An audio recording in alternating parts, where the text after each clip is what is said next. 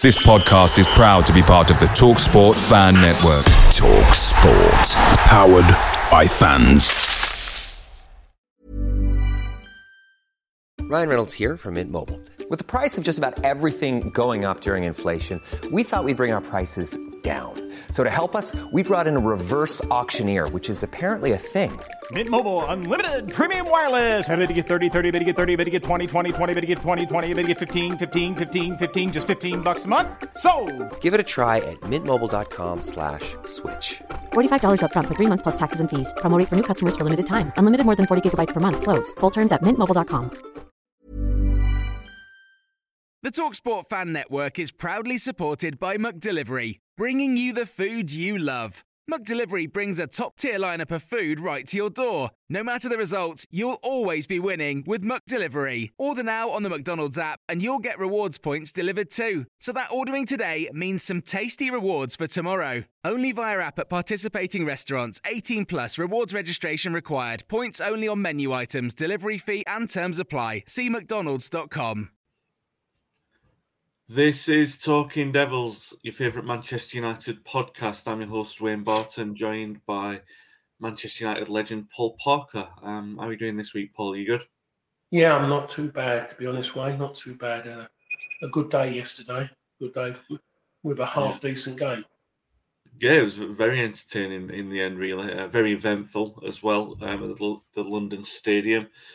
Another eventful week in Manchester United history. Like, it's a storyline club, really. This is how I described it yesterday. These things seem to interweave into each other and, and tell narratives in a way that no other club does. Um, before we get started, um, please like and subscribe to the channel. If you're watching it live on YouTube or Facebook, feel free to get your questions in. Paul and I will get do our best to get to, to all of them.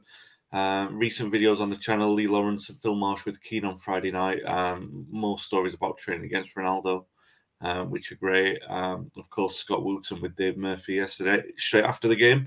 Uh, was a very positive reaction on that show, um, and I know over the the the feedback from what I've been um, seeing everywhere regarding the game is that it's not universally positive considering um, how long it took to get the win. Um, but we'll get to that in a minute. Let's first of all start with the game at Young Boys in the week, Paul.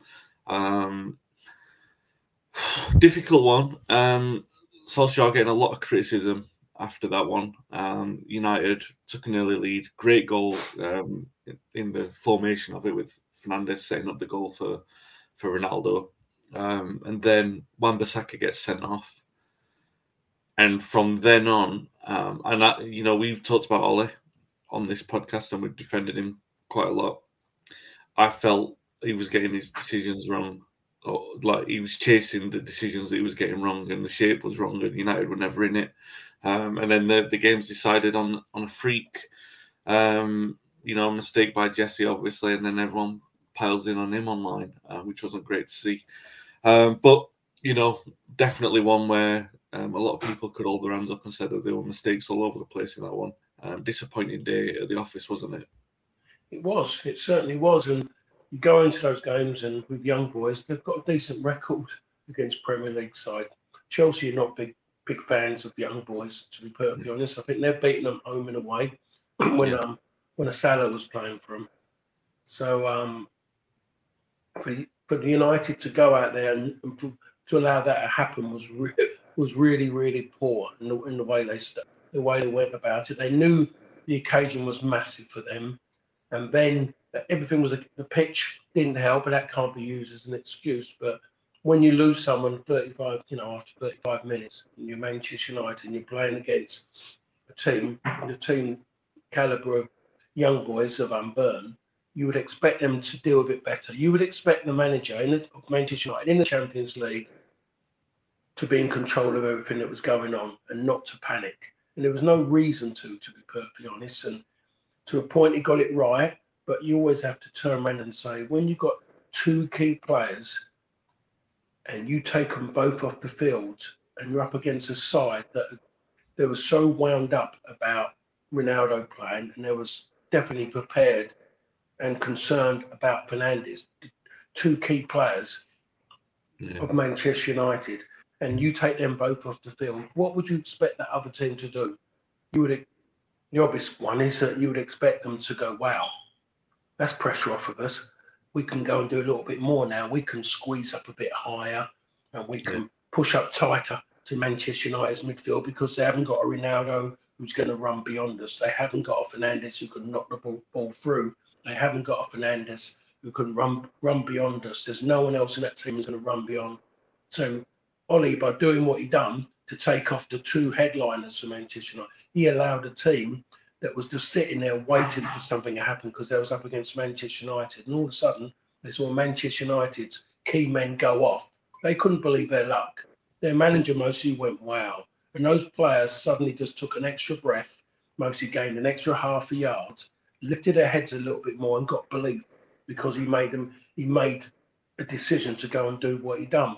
And we keep seeing managers do it all the time. The moment they get into a good position, they're in control of the game. Not many, not many minutes to go. They start bringing on extra defenders and things like that.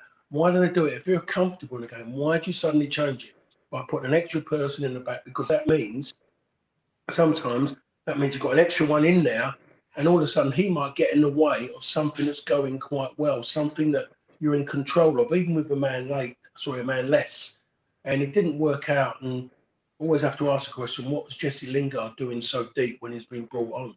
Didn't need an extra person sitting deep. He yeah. needed what it was was more about take the game the other way, put the ball in behind them and turn them round and squeeze up a bit higher.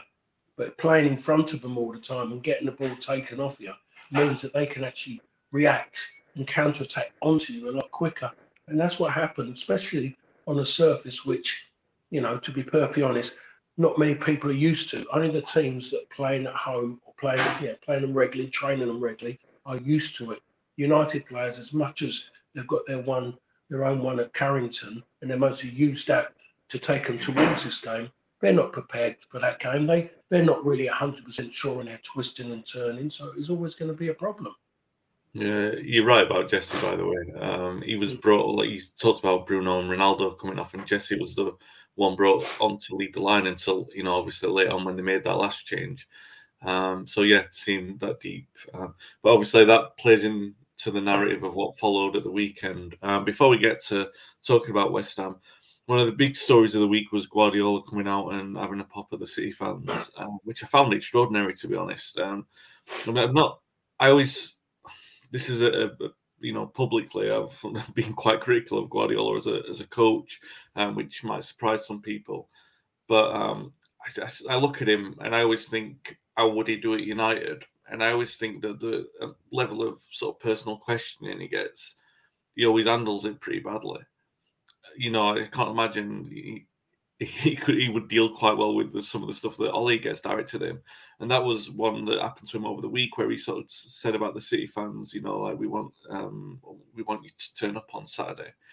Uh, what did you make of that? Because I, he seemed a little bit passive aggressive, and then he didn't back down when the support uh, when the one of their supporters called him out. He didn't back down at all. Um, I'm a big fan of his. I'm a big fan of him as a player. He's an incredible footballer not outstanding, but he was just so clever. You see the way he manages. That's how he played. Incredible player. As a manager and the way he wants to play, yeah, I think he would have suited United to a T. Everything about him said Manchester United. His presence, everything was Manchester United. The difference, the difference was is that he was involved in something from him starting his coaching, started with his coaching at Barcelona, then going out to Qatar to do bits out there, and the whole thing fell into place, and it all moved into Manchester City. I think he's gone to, he's looking at it now, and he's looking at someone who's playing initially in front of 120,000 every other week for Barcelona, and he's kind of thinking about it. He's thinking about those big nights, those big, these big things, hearing all that he's heard at City about what City are, you know, 100% Mancunian, but he's looking, he's thinking bums on the seat, he's thinking big crowd, big nights, Europe, Leipzig, and he's just going 17,000 empty seats. This is not it. So he's come out and said it. And I don't, and, and I'm with him because when I first went to Manchester, I was, you know, people telling me, oh, Man- Manchester's blue, all, all the Mancunians, or all the City fans, you know, that more City fans and United fans. They're all in London. They're all they're all overseas, and you know we've got more fans. And what what a pile of crock. Man, you know, after when I'm when I was around Manchester, just in that first six months around the city, so many United fans were just come all over the place, every everywhere. And so and when you hear the things coming out by certain ex-City players, oh yes, Mancunian, it's just because they've got all these tourist fans and everything. City, if, if they're not running as a proper business, then they're fine. They'll accept that. But they want tourist fans. They, they, if, they, if that's what they want to call them, they want full houses. They to be deemed a big club, a successful club, to go on and build history of that. You need you need full houses. United will play a League Cup game, and they won't get below sixty-five thousand for a League Cup Mm. game. The game this week, they won't get below sixty-five thousand because people want to be there to watch them. And you should never worry about where they come from because you think you ask those players what they want to do. Every player wants to play in front of the biggest crowd possible. Just and it makes you feel better when you walk out there. You know, and then if you can get them away from home, as United players get every other week to go away, to London Stadium, to come out, come out to that, that make even more so. So playing away from home for say Fulham and Queens Park Rangers is completely different to playing away from home for a Manchester United because you suddenly feel that they've taken over the stadium. And you remember those times, Wayne, when Wimbledon were playing at Selhurst Park or when Yeah. United went to Selhurst Park. What was it, 60 40? It was something Yeah. that was ridiculous every time. It was carnage on and off the pitch every time we went and played there. Getting on the coach after, it was an absolute nightmare. It was, you know, so what Guardiola says, I think he's got every right to say it. It's just it's just his opinion, and all of a sudden we're hearing about how expensive the tickets are and stuff like that. but United fans go and do it. They, they you know, they, they go to every game because one of the reasons why people might want to moan about it, but they get on with it because they know there's someone just sitting there behind. If they turn, I'm going to give them a season ticket in, bang, it's gone the next day. It's gone. There's that you can say it, but I'll tell you what, people will talk about it, but they won't go and do it. They want their tickets. They want to be at every game. They don't want to miss out on something that could, could you know, could be history in the making. Yeah. Um, all right, let's get on to the um, game at West Ham then. A lot to go through on this one. Keen Freeney says United's away support is the best in the world, yeah. And they um, had another eventful game um, yesterday. Um, so um, my review and play ratings is always already on the website. Honestly, we don't know how the events of that 95 minutes is going to weave itself into the story of the season. But honestly, that game was why I love watching United. We, I thought we were not brilliant by any stretch of the imagination, but a lot of criticism about the performance. Um, I can see both sides of it. Um, what I will say is that in response to what happened on Tuesday, United weren't. Um, they were reactive again. Basically, they they started quite well. They were dominating as well. They should have done because they've got two banks of two there, McTominay and Fred in front of Varane and Maguire, and it should have been um, more safe than what it was. It looked like it would be in the first 15 minutes, and then it got a little bit. I think West Ham learned that they could drag them about a little bit, which was concerning considering you've got four players there specifically to be um, protecting that area. But was what what it, what it was. United were controlling it a little bit. Then West Ham got into it. Um, I think as soon as West Ham had a couple of chances, United stung back. That's when Fernandes hits the post. Um, I think Ronaldo had a bit of a half chance as well. And then from that, they've pulled us apart um, and a big slice of luck with the goal. But United's response was immediately very good. Ronaldo scoring. Um, and then you've got the drama at the end, Paul. Um, a couple of penalty appeals for United. Um, I will say that I don't think the Ollie said that the first one and the last one were. I think the last one probably well, last one nailed on. I'm not sure about the other two. Um, can't argue about the show one. Um, and obviously Jesse coming on and, and doing what he did after what happened to him in midweek. Um, so much to pick from. You were there. Um, how did you view it in, in terms of the game overall, and then then the end, um, which was quite dramatic? I think the game over. When you talk about it, you you talk about the way that look at. excuse me, the way that West Ham picked their way through the United midfield. United had the dominance and a lot of the ball. They didn't have the creativity. It was it was just it was just having it. It was just there was nothing cutting through. You could see Ronaldo moving around. And when you got Fred and McTominay who had a lot of the ball, there wasn't anything going on. Fernandes had pushed in that little bit closer to get closer to, to play with Ronaldo, but there was nothing to give it to. And the way that West Ham picked around them, West Ham have a more dynamic midfield than Manchester United. Yeah. Manchester United had two of their midfield players in their midfield. They were strong that game. If you had a, a Soucek and a Declan Rice in that Manchester United midfield player, those two, United would be a better team. Be more cohesion between the midfield and the front and the back, because both of them get up and back, and they're both positive in either half of the field, and either third, you know, third of the field as well. They're effective as any player Manchester United have in that midfield, maybe except Fernandes, because Pogba's just not consistent. You just don't know what you're going to get. So I always leave him out of it because you just don't know what's what's in the bottom of the bag. And um, I look at their general play. They they should have maybe in theory done a lot better. United with the opportunities they got into and when they was in the final thirds. But then when you look at the penalties, I would say the the only one that was hundred percent definite was the one at the end with Zouma. Zouma knew it himself by the way he got up, and react, Ronaldo's reaction said he knew it hundred percent as well, in the sense of he didn't even bother shouting and screaming and thumping. He just laughed. Yeah. He just I think he was laughing because he thought he knew Atkinson didn't give it.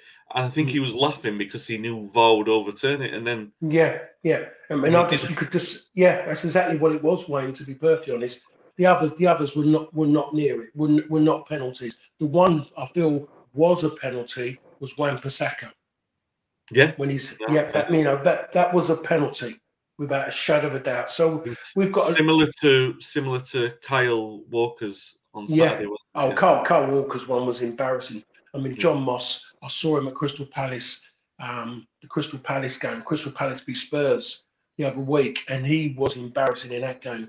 John Moss's biggest problem is he can't get about the pitch.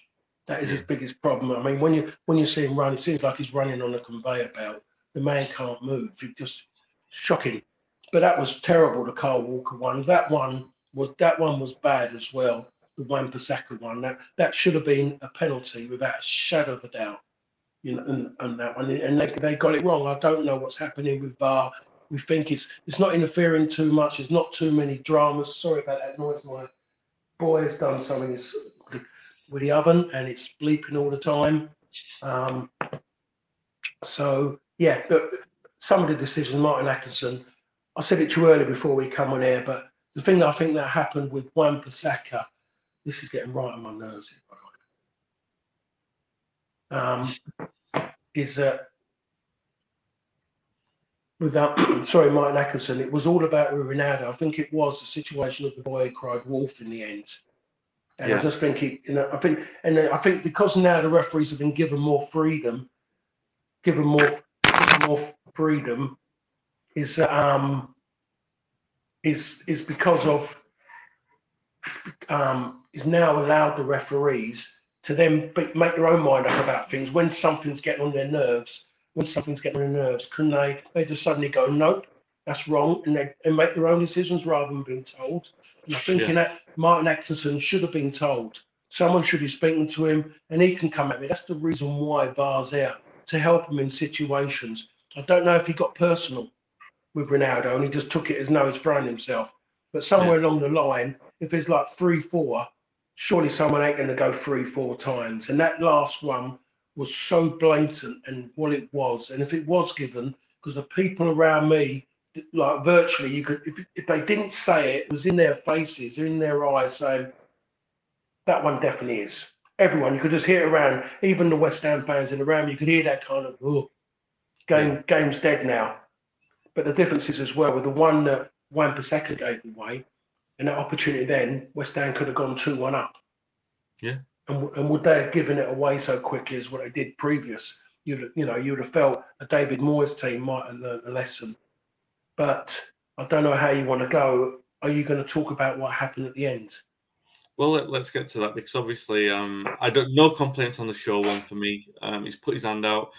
In in older days, you might have said it's a bit close, but his arms out, um, an unnatural position. You can't complain. I didn't Yeah. complain. The only thing for me was if you're going back to check that, you've got to go back and check the Ronaldo one. You can't be serious.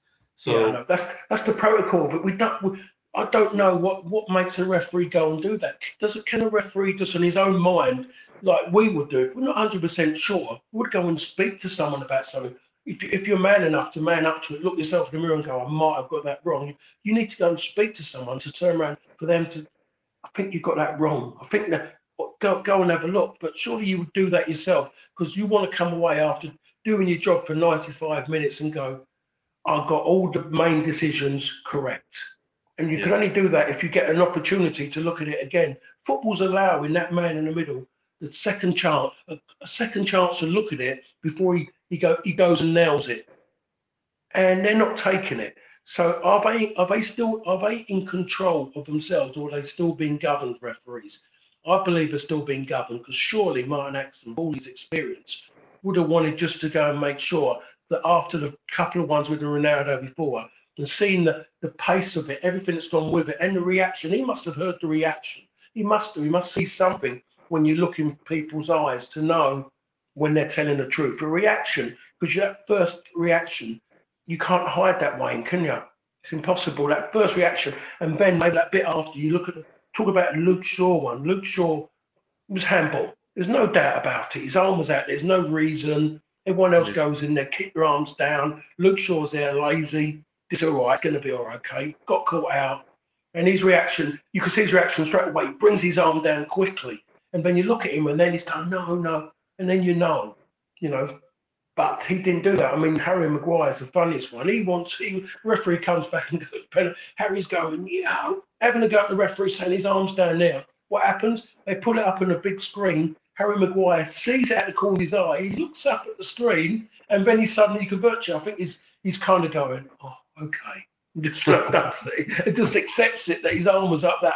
His arm was like there um, or higher, you know. So maybe they shouldn't have shown that on the big screen, but it calmed Harry Maguire down. So the, the game basically turned on three substitutions, didn't it? Um, well, Keane asks about Varane's performance. We'll get to that in a moment. Um, but the, the incidents of the game. So the three subs basically, um, he brings on Ollie brings on the wingers to to change the sort of dynamic on the wide areas. And to be fair, I think that's right because we got asked a question on Twitter as well about this about um, will we talk about the wingers and how difficult it was yesterday, and it was a difficult kind of game for them because United have that problem where they're inward facing wingers and, and they don't go on the outside. And they're, well, not really wingers; they're inside forwards. Let, us call it what it is. Um, well, you, so you have taken the game back, haven't you? Inside forwards, there'll, there'll be now. half backs next. Yeah, there will um, be yeah, Finney on the wing. Yeah. Um, but yeah, so that's the the um he, made those changes to, to sort of change the dynamic wide. Also brought on Matic for Fred. I always find this funny because a lot of people online who were criticizing Ollie, um, I think I saw a few comments of them saying, "Why did you?" This was even after after what happened. They were saying, "Well, if they brought Matic on earlier, it would have been better." But they, what can you do when you've you've had a game defining moment by the, the timing must have been right basically Matic was brought on to do what Fred wasn't doing and that was make accurate passes he immediately makes one straight I know it sounds simple but he, he, he bosses it straight into It's not, Lingard it's not simple. It's not simple, Wayne. Otherwise, everyone would be doing it. That's the Yeah, thing about it. It's, it's the hardest thing in the world is to make that simple pass because you look at it. Fred looks at it sometimes and looks, and then he looks, and then by Yeah. the time he's passing it, it's gone. Yeah So, and Ma- Matic sees it. He- His first thing he done when he come on, someone gave the ball to him. He just played it round the corner, straight in, and, and that's what you want from your midfield. You want fluency. You want the ball moved quickly from midfield in towards your front players, your attacking players, and, and Matic can do that. But it's about getting the right person next to Matic so you can use him in that way. And, it, and Ollie hasn't sorted that problem out yet. Yeah. Um, well, yesterday the timing was perfect. He brings him on. He's got, he sets up that um, position for Jesse. Jesse can fashion the space to shoot. and then instantly creates this storyline where you know he's got redemption for um, for the week that he just had basically, and then if you think redemption is the the theme of the day, you go down the other end. Shaw, as we've already said, gives the penalty away. De Gea, who was pilloried by everyone after the Europa League final, us included, by the way. Um, there was a moment where we were thinking, you know, Ollie's got to make that decision. I think he didn't make the decision. COVID made the decision at the start of the season, but De Gea has more than earned his um, place. And yesterday um, adds to this redemption arc, um, saves the penalty. Only after David Moyes brings on Mark Noble. Um, talk me through that, Paul. What, what you made of that because it was uh, he looks so Moyes, and I've got a lot of time for Moyes. I, I you know I, I, feel sorry for the hand that he was dealt at United. I don't necessarily think he should have got more time, but he looked so smug when he was bringing Noble on, like this is the, the main event of it, and it did turn out to be the main event, but for the, the wrong reasons. Yeah, first of all, um, the bit with De Gea is that I'm one of those people. Like everyone has been persecuted. Everyone was. So, so, I still don't understand it why everyone went all in on Dean Henderson. Still couldn't understand it. Still a young goalkeeper, very young, and he's had a couple of good seasons with Sheffield United. He had shots galore, so he had a lot of practice. The one thing he hasn't, he's never had Dean Henderson. He's been in that position behind a so-called top team, a so-called top defence, and not getting shots every every two seconds. That's I think that's easy. You are you can you can judge a goalkeeper. Can he does can he make enough saves? Dean Henderson made a lot of saves. David De Gea's strength is that his concentration levels are better than Dean Henderson's because he's experienced. He's an international, been there for a while, played for big clubs, played in big games. So you judge him over that. You look at him now, since his season started, as you said, it's more than more than anything a stroke of luck that he's playing because of yeah. what's been going around. And no one's talked about him because he just does his job. But if it had been Dean Henderson there, people would have been trying to sell it oh, there's a reason why he's playing centre. But no one says anything with David De Gea. He made a great save with his legs yesterday, with his foot. First yeah. half with his right foot. Could have been 1 0 West Ham a lot earlier. His positional sense, the way he talks, the organisation, people don't talk about that. And then all they want to do is talk negatives. And then when he, he gets in that position, I could imagine everyone just went, oh, there it goes again. That's, you know, he's going to do this and do that. And he makes a great save in the end. You can call it a bad penalty, but if he saves it, if he has to move it away, moves a great save. So he yeah. doesn't get anything for it. So everyone's just sitting there waiting for something bad to happen, and they're going to go all in on him and go back, bring bring back Dean Henderson. And it's quite sad. It's quite a sad state of affairs how people are like that now. What football's become now that everyone is just sitting there waiting for the worst bits to happen and then to do it. Never want to regularly say anything positive about somebody because he hasn't had that many made that many great saves pat on the back for defence, but he's made the things easier because he communicates or he adapts himself that bit early to make sure he doesn't get caught out that often as maybe an inexperienced Dean Henderson would. They get a bit erratic, a bit like a Pickford at Everton. Hmm. you know, who would you rather have? Someone who's going to make great saves and also make things tipping it over the bar, or somebody who's cool, calm, and collective in what they do. You don't see any, you don't see him ruffled. And that's what we used to talk about with our goalkeeper. Any goal, British goalkeeper, they're calm. You know, when we talk about Peter Shilton, Ray Clemence, Dave Seaman, those keepers, yeah, that's how we wanted them. So, but anyway, the penalty and of it, the thing of what I what I was looking at was because it took so long because of the situation with VAR.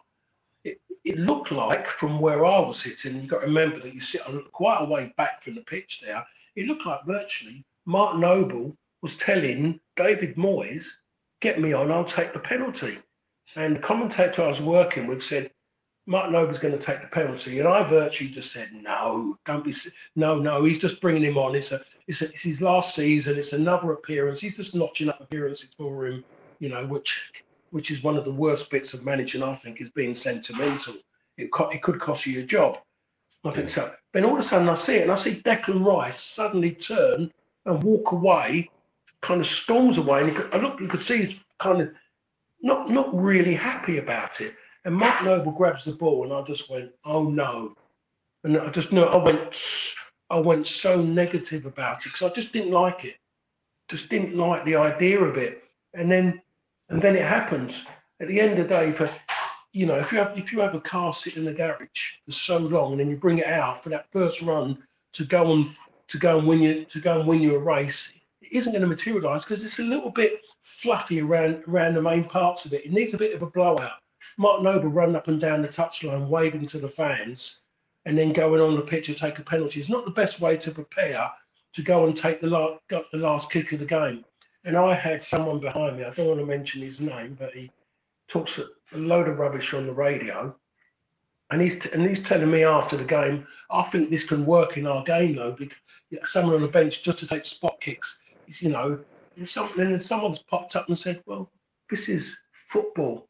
It's about heartbeat. It's about passion. It's a, everyone's built up for it. Someone coming onto the pitch in American football that person is kicking the ball for about an hour while the game's going on. At any given time he comes on, he's kicked the ball so many times, so he's tuned into kicking the ball. Mark Noble has just run up and down, stretched, and waved his right arm and clapped people.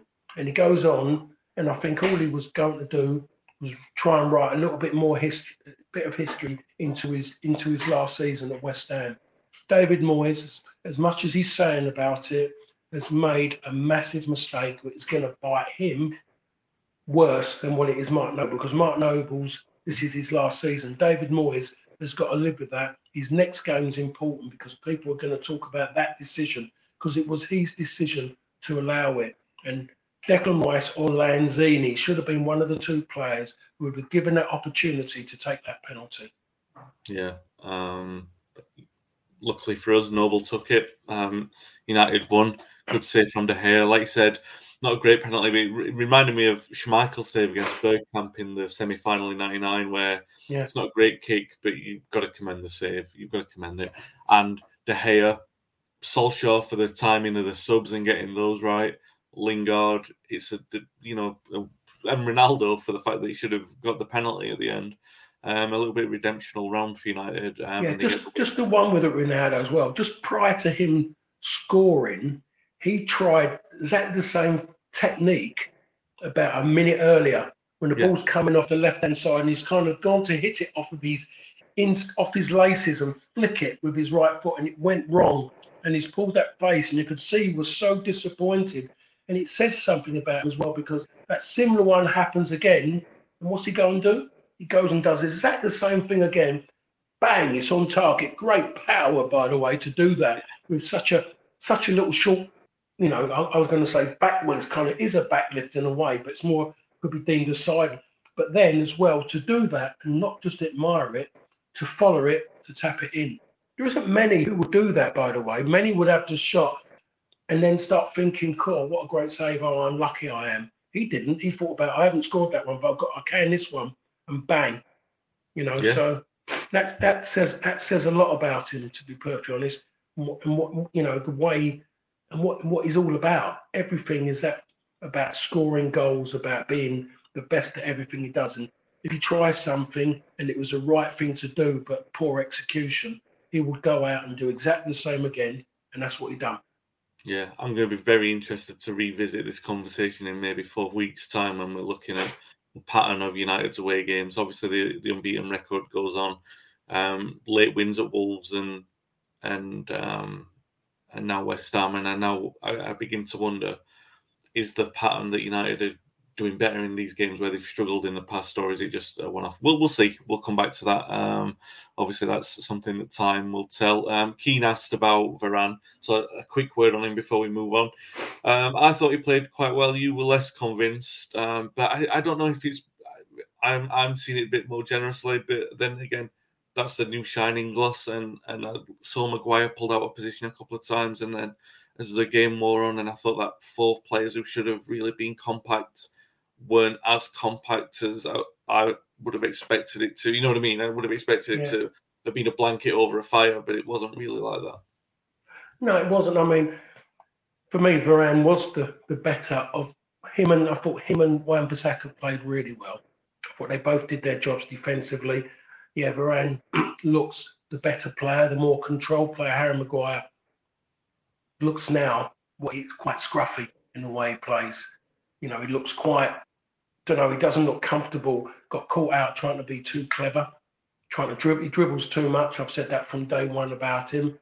Everyone was telling me he's good on the ball. I'm saying no, he just dribbles too much to get himself out of trouble because he, he's not comfortable on his left side.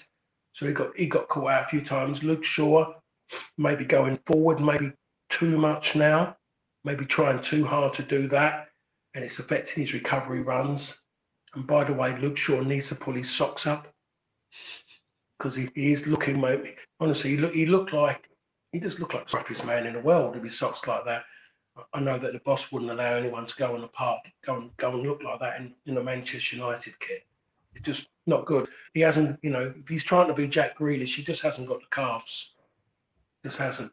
Um, but as a back four, you've got to say that they looked all right. But I think Varane, when you go and sign a player like Varane, it's all about the big games.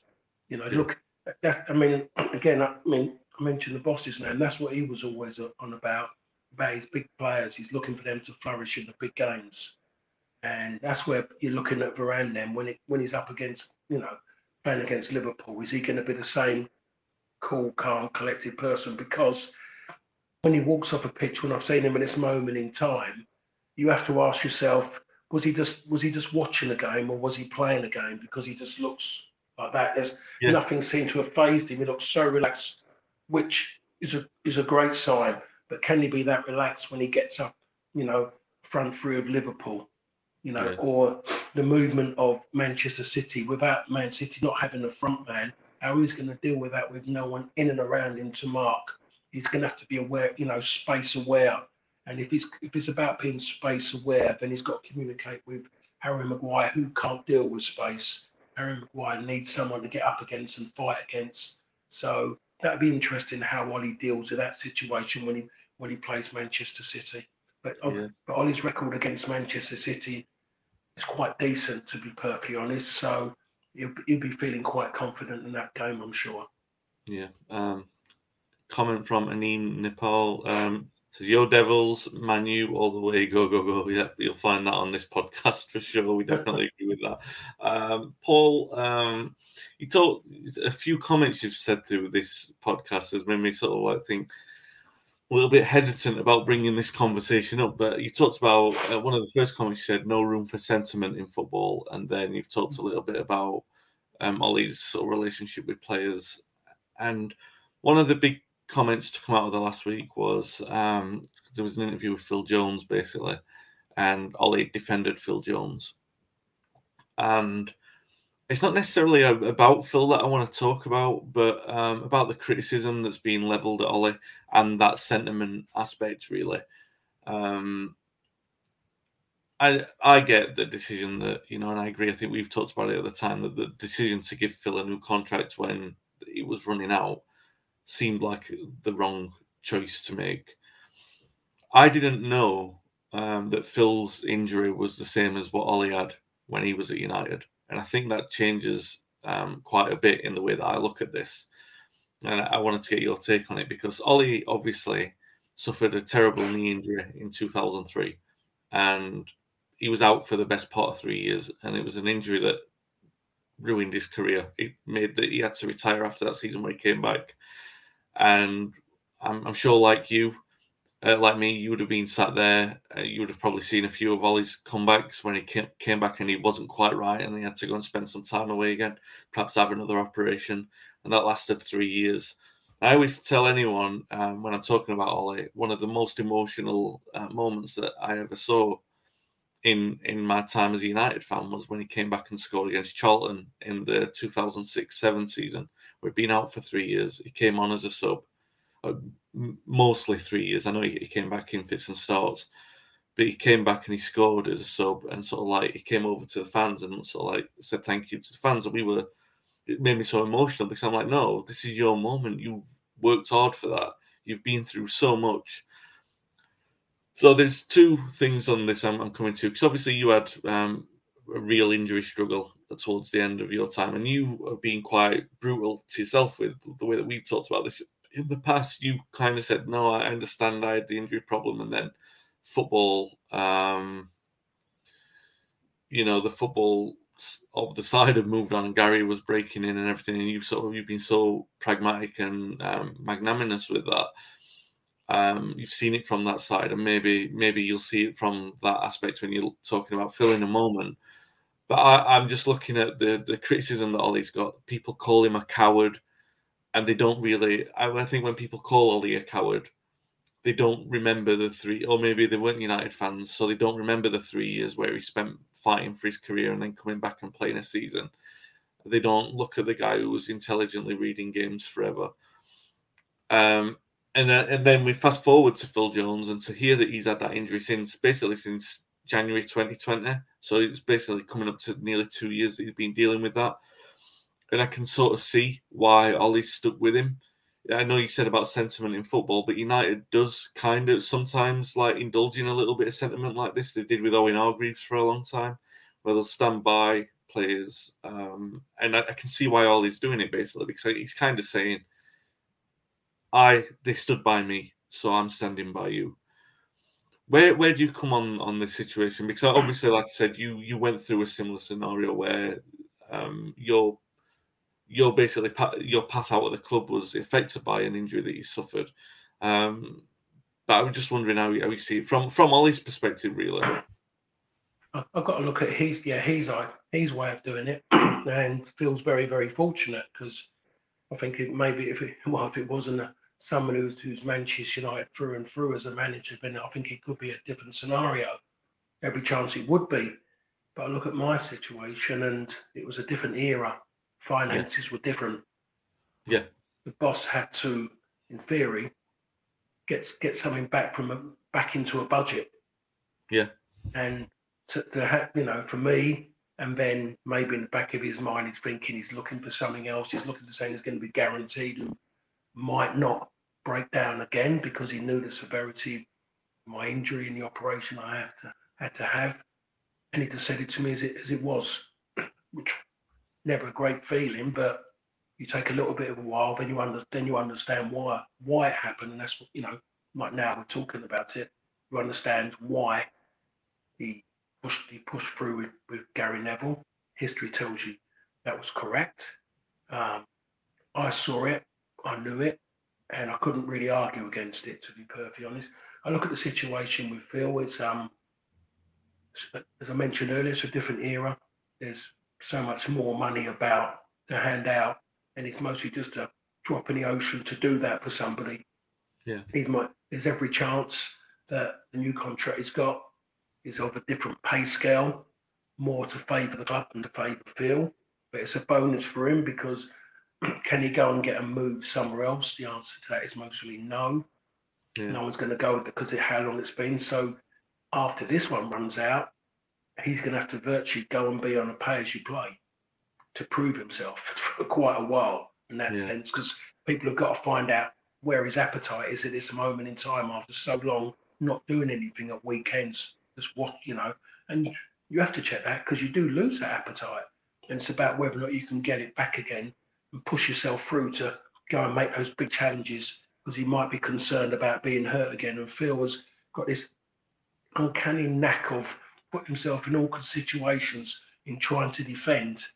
Yeah. Um, so there's all that coming to it. So one side of me says, yes, I can see where he's coming from. The other side is still the same about sentiment.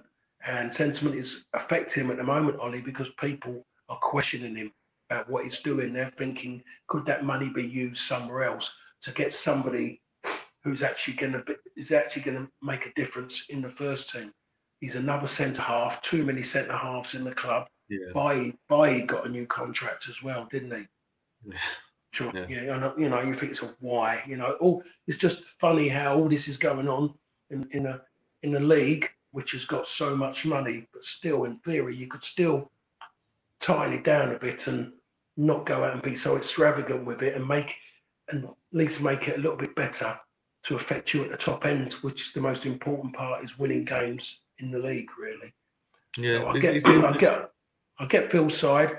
Um, there's no point people getting angry and aggressive about it because it's in theory it's not affecting United and what they're doing in the first team. It might do, only do a little bit because of the monies that the club that these yeah. football clubs pick up. So um, no, it's wrong that people have really attacked it. The lad has had serious, you know, has got had serious in every injury he's had has been a serious one, and he does end up in awkward positions all the time. It's quite uncanny. Again, I use that word. How he gets in those positions, and but he, and he puts himself, he makes himself vulnerable every single time. That's mostly why he's been hurt so much. So you have to feel for that, but oh, Ollie's got to be very, very careful now about how he's doing things because he's always going to be assessed and judged as long as he's manager of Manchester United. And the only way he's going to be able to put a band aid over the situation is to go and win something. It's as simple as that. And that and quell him for a little while because then he's got to go on and on and on.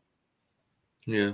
It's an interesting one, Paul. For me, I, I think I'm a, I agree with everything that you just said, and I just think you can agree or disagree with the decision to keep him on. Um, I didn't agree with giving him a new contract, but and you can even be critical of Ollie for doing it. But knowing what I know now, knowing that it's a similar it's a similar injury, and knowing what Ollie went through, um, spending that three years as as a supporter, loving Ollie and wanting him to come back and do well, and understanding the frustration that he had, I can one hundred percent understand why he's doing it. And like you said, there's a key driving factor that they've got the money to do it. They've clearly got the money to do it, and didn't have it when when you were there. If people want to know um, why they didn't, that was the summer after '95 where the club had just redeveloped this the stadium.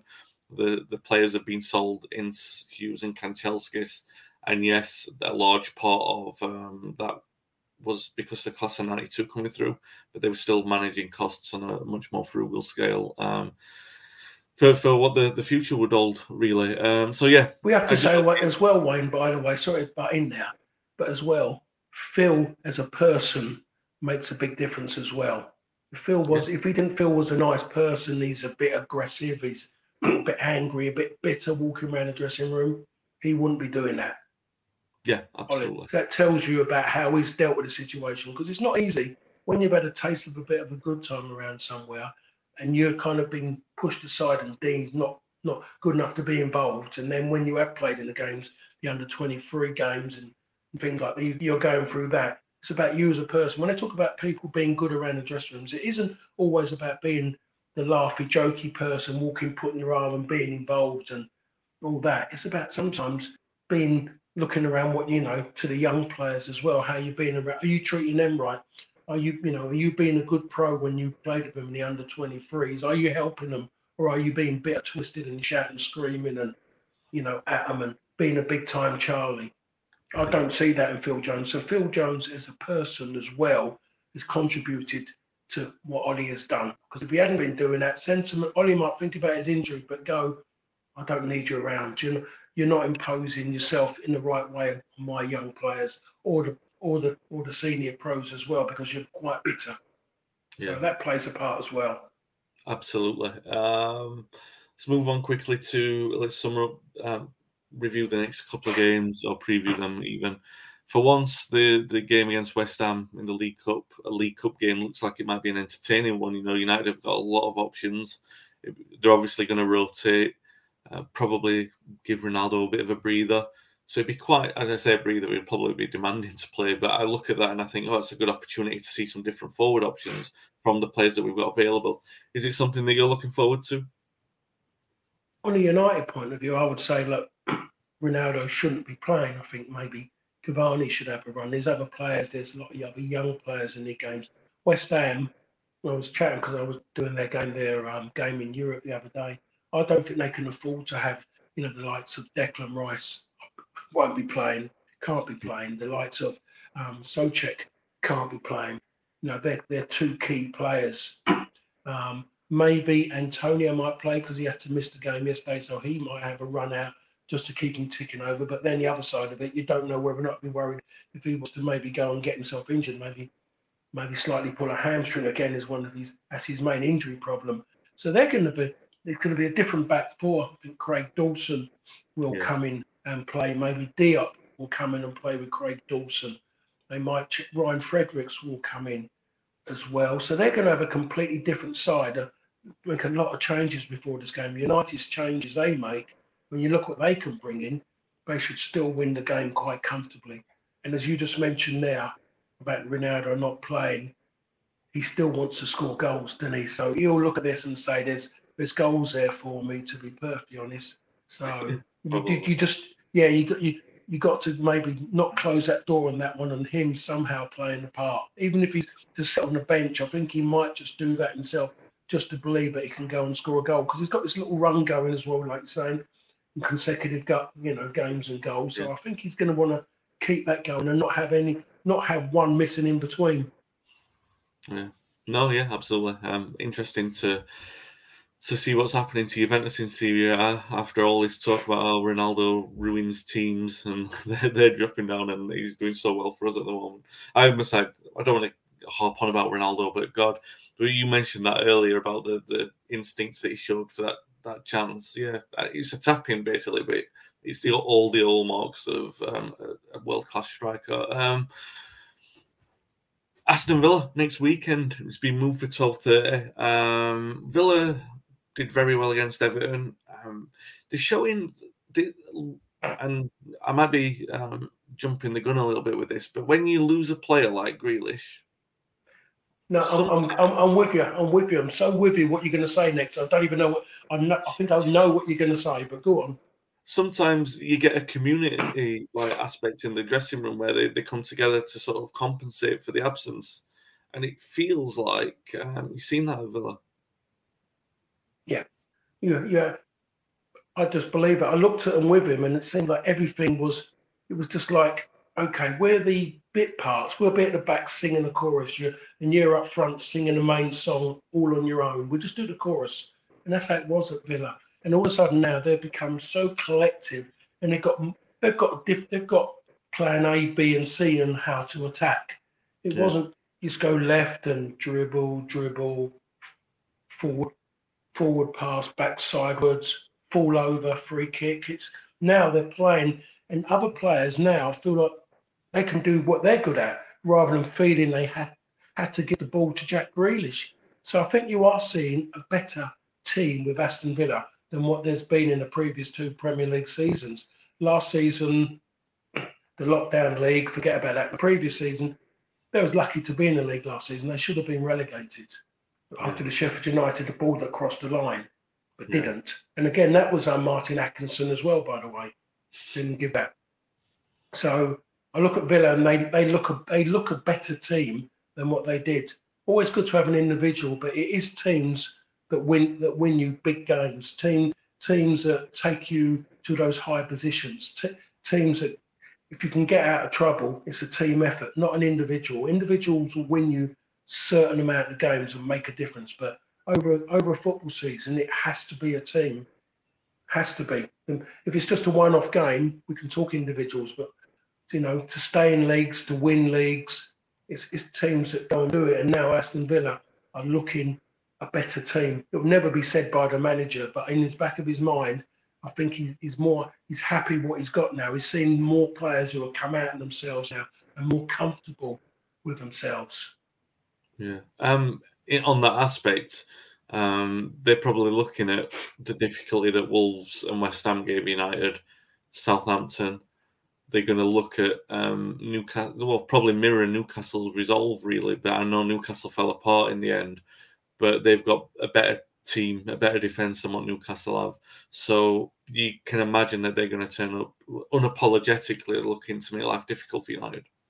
Yeah, I mean, what they've got as well though is that they're, they're better attacking wise than those teams you mentioned. Yeah. To be yeah. perfectly honest, even though Wolves gave you know done what they've done against United, they got they absolutely oh they, they took them they took them to it to be took the game to them to be perfectly honest. And then you look at Villa and Villa have got definitely more about them. They're more controlled and their midfield have got a little bit. They've got a bit in midfield as well, especially with McGinn as well. The way he is and the way he moves around. So this is a difficult fixture coming up from one. You know that they're going to have to work hard at. And Ollie is virtually be interesting what he goes and does, but it wouldn't surprise me if he goes tried and tested again, like he did yesterday, and sticks with that because he doesn't seem like he's ever going to or wants to go far away from playing in that way. Um, yeah. It's not the most enterprising, definitely not most the most creative, but if he's getting results, then he, he's not going to change, to be perfectly honest, as much as he might want to go in his flamboyant way of wide players. I don't think he wants to do it. That's why Sancho, it's going to be a difficult time for him because he's got to come off the. He's getting to. He'll get to the point where he feels he's got to come off and beat five people and score a goal or make a goal. And the longer he leaves him not letting letting him have a regular run, it's going to get harder and harder for him because the press are going to start talking and talking. The Van like the Van der Beek one. You know, yeah. thing is, Ollie's statement about him was, oh, I was going to take him a while to get used to the Premier League. That's a load of rubbish. The lad's played in the Premier League.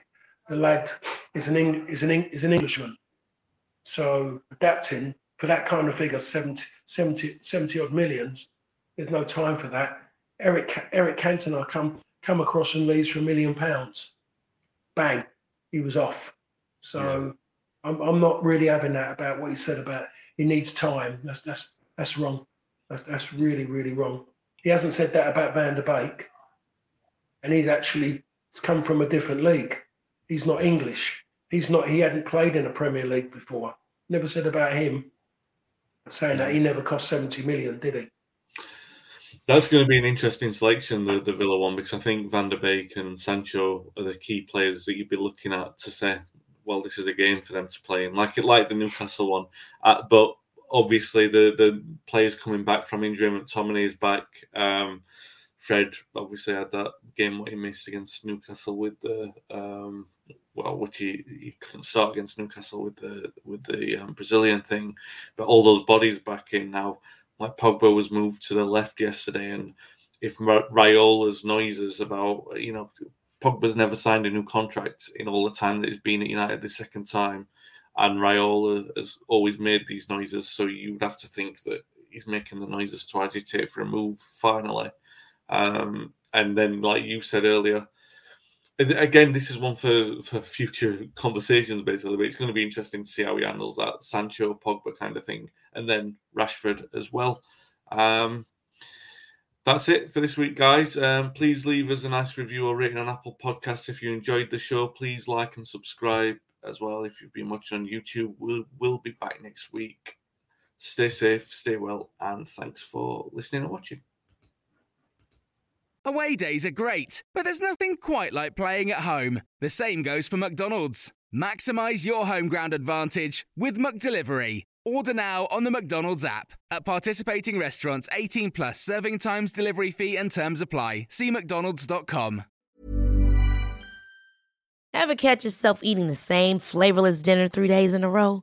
Dreaming of something better? Well, HelloFresh is your guilt free dream come true, baby. It's me, Keke Palmer. Let's wake up those taste buds with hot, juicy pecan crusted chicken or garlic butter shrimp scampi. Mm. Hello Fresh. Stop dreaming of all the delicious possibilities and dig in at HelloFresh.com. Let's get this dinner party started.